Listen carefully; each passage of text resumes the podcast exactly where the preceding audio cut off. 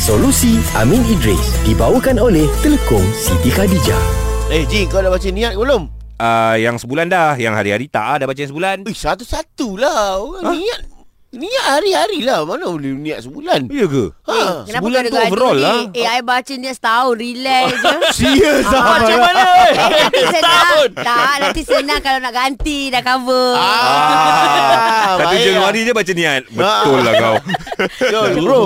Eh tapi Zul ni tanya Dia tanya eh Mana lagi elok Dan diterima Oleh Allah Subhanahu Wa Taala Baca niat puasa Sebulan ke Atau setiap hari Ha. Ke setahun macam Farah Aku nak cari yang mazhab mana. Yang setahun tu Gurau, gurau, gurau.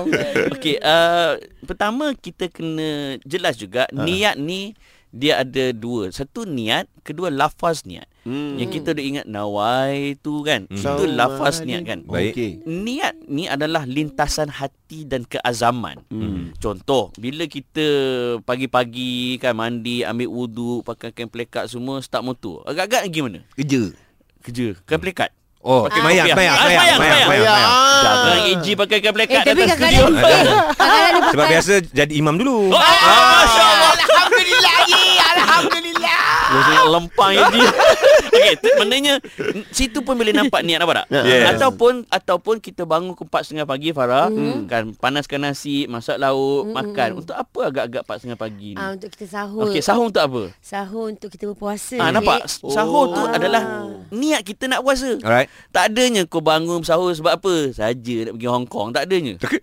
Nampak tak? Dia mesti ada uh, apa uh, uh, apa ni Punca. tujuan dia. tujuan dia. Tujuan. Ha, okey, cuma kita perkukuhkan dengan nawaitu tadilah. Baik. Okey, di dalam perbahasan ulama, ha, niat ni ada ada tiga benda. Pertama al-jazam. Maknanya kita bersungguh-sungguh nekat nak buat benda tu tanpa ragu-ragu. Berazam lah. Ha, berazam lah. Ha. Kedua, at-ta'yin. Iaitu kita niat dengan kita mengkhususkan kita buat tu untuk apa. Okay Ha, maknanya puasa puasa apa? Ramadan. hmm. Ha, bukan puasa sunat. Alright Hmm. Okey, kita buat apa? Umrah. Okey, niat umrah, Hmm. bukan niat haji. Okey. Ah, So kena clear. Kedua, at-tabyid iaitu diikat dengan waktu tertentu. Hmm. Di mana kita niat puasa subuh tadi sampai ke waktu maghrib. Mhm. Ha, niat dia kena ada elemen-elemen tu. Faham? Ha, maka niat tersebut selesai. Baik. Okey.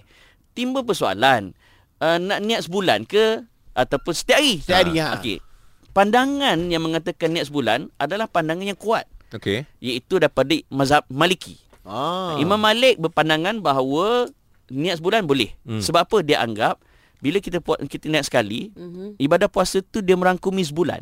Ah. Ya yeah. Ah. Ha. Ingat tadi tabiyyid sebulan. Alright Macam kita niat puasa, kita niat nak solat Zuhur, mm. so kita niat sekali tu untuk seluruh empat rakaat. Ah. Pada pandangan Imam Malik 30 hari tu dikira package. Oh So sekali niat padan lah. Alright alright alright, Ha, alright. tetapi jumhur, majoriti mazhab, Imam Syafi'i, Hambali, uh, Hanafi berpandangan kita puasa yang diikatnya adalah subuh dan maghrib tu.